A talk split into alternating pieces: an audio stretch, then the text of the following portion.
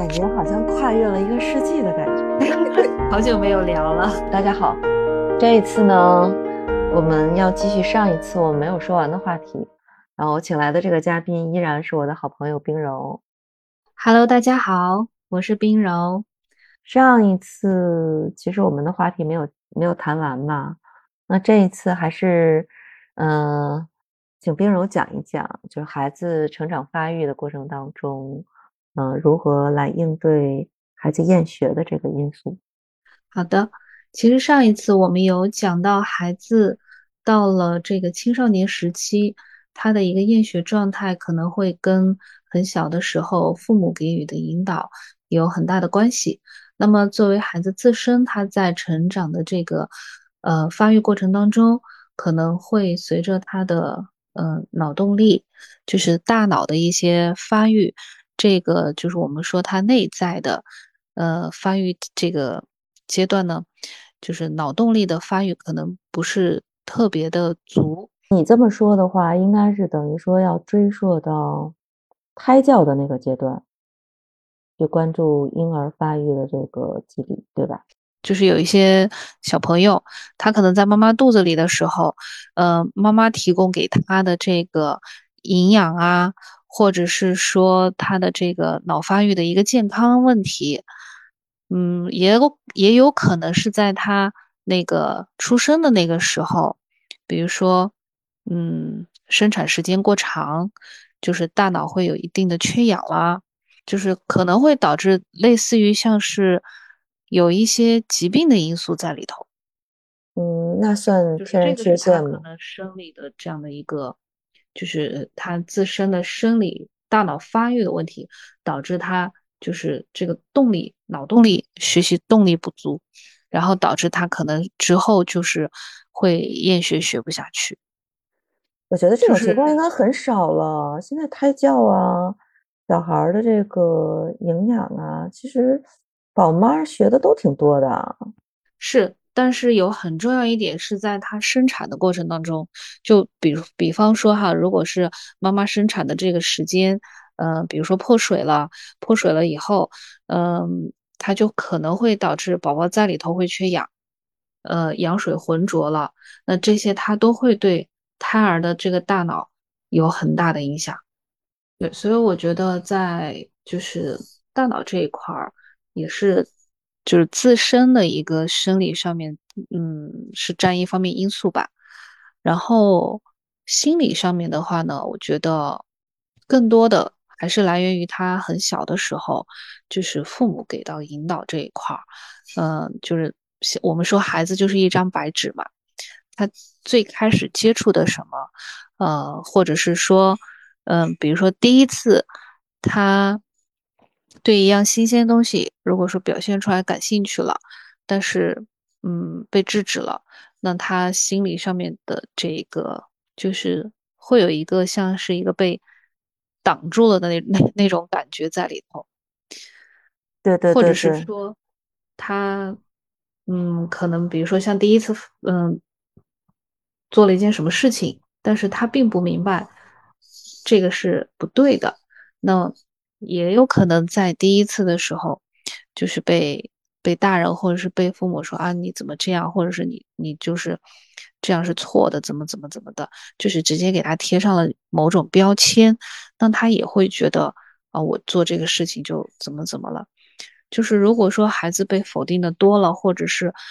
嗯当他对一件事情有兴趣的时候，你又去打压他的兴趣了，那也会动力不足。呃，还有一个方面原因就是，小孩子在很小的时候，他的情绪情感如果得不到满足，或者是情绪没有办法去疏通，也会造成他之后的一个厌学的，或者是说学习动力不足这样的一个情况发生。就比方说在，呃，婴儿时期，他嗯正常的这种生理的本能的哭了，呃，饿了想要吃，然后他通过哭去嗯诉求。或者是他身体不舒服，也是通过哭，呃，想要得到一些安慰，但是没有被得到的话，那也会到他幼儿园呐、小学阶段呐，他有了一些就是不好的情绪和情感的时候，就是会有一个东西堵在他那个心里头，他堵在那个。心里头的时候，他可能会需要通过一些其他方式去发泄、去宣泄自己。但这些情况如果都不能够被及时的发现，及时的去帮孩子去进行引导、疏通，甚至是干预的话，嗯，这个都是他在今后呃造成厌学的一些可能性。其实家长啊，就那个小孩儿成长的时候就是一幼苗儿，然后你没事嗯儿呢，就你刚才说的，比如他中间的这个过程当中，没有很认真的观察过孩子他心理的活动和变化，那实际上你就在他这个认知成长和培养的过程当中，你就阻隔了，或者是像你说的淤阻了，堵在那儿，你将来长期不解决的话，比如说小孩子这个专注力的这个培养啊。你你将来就是会有一个问题，你就其实你经常能看见，比如小孩儿很专注的在那玩玩具，然后奶奶或者姥姥，然后端一碗，就突然之间出现了啊，宝宝你你来吃个东西啊，然后或者是你那个小孩看画本的时候，然后突然之间大人就不由分说把那孩子抱起来，然后多少年多少天没见了啊，你爸爸刚出差回来，狠狠的亲一口。你都会打断他专注力的这个培养，但是我觉得好多家长其实对这种就是孩子很专注培养一个兴趣，然后突然之间被打断的这个，其实是没有反省和自省能力的，经常对他们没有意识，觉得哦，我打断孩子了，然后他也没有意识到长期的这种无意识的去打断孩子做事情，会导致他之后呃注意力不专注，然后以及再到后面就是出现的一些厌学情况吧。当然不是说孩子的厌学主要来源于是呃父母去打断孩子这些，因为其实我觉得厌学的话。它确实造成的因素是多方面的。就首先，我觉得你你说的那个生理的这个原因造成的脑动力不足，其实后天我觉得是很难办的。但是生理性的这种动力不足，大多数其实要么就是专注力培养的过程当中出现了这个偏差，要么呢就是你刚才说的，你粗暴的扼杀了孩子的兴趣。嗯，就是你没有把他的这个学习的这个兴趣巩固起来，那基本上我觉得小孩儿的这个就未来的这个学习的习惯养成，就会受到很大的这个障碍。对，其实我觉得哈，虽然说，嗯，可能就是说孩子自身在成长这个发育过程当中，会有一些自身生理的呃因素造成他可能之后后天的这样一个出现厌学的一个情况，但是我觉得可能这个占百分之二三十。更嗯，多更多的还是会在于一个家庭当中父母给予孩子的影响。其实你你觉不觉得，其实又回过头来，咱俩上期节目说的那个事儿，就是从胎教开始，父母的这个持证上岗是迫在眉睫的。对，这是一个所以其实你你会发现，嗯，说来说去，就是真的很大的这个因素就是在父母这一块儿。因为你看嘛，你其实很简单，你一个小苗儿想长成的时候，你是需要阳光、雨露和水的。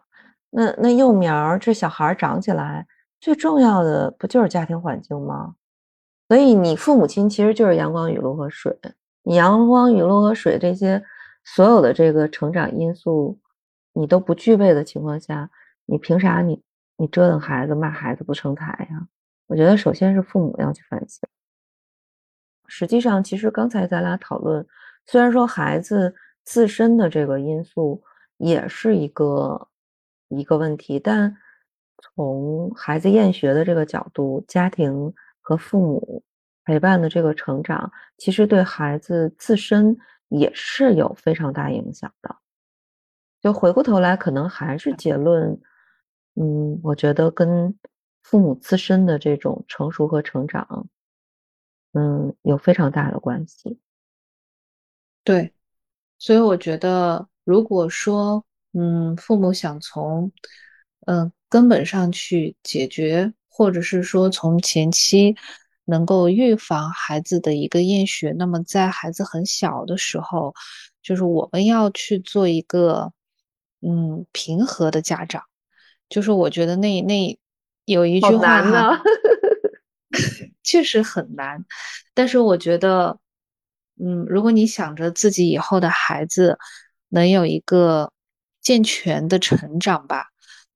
我觉得这种付出还是值得的。就是我们做一个温柔而坚定的家长，我觉得你可以，你你肯定是一个好妈妈。向冰柔学习，因为我我我能感受到的就是，如果父母的本身情绪。不够稳定哈，就是易怒啊，或者是就是情绪的这个起伏波动很大，其实对孩子影响也很大。哎，这个我同意，真的是这样。嗯，所以当我们情绪如果很不稳定的话，你想为什么孩子他可能就是出现厌学的这种情况，大多数来自于父母，就是现在也有很多父母痛苦于说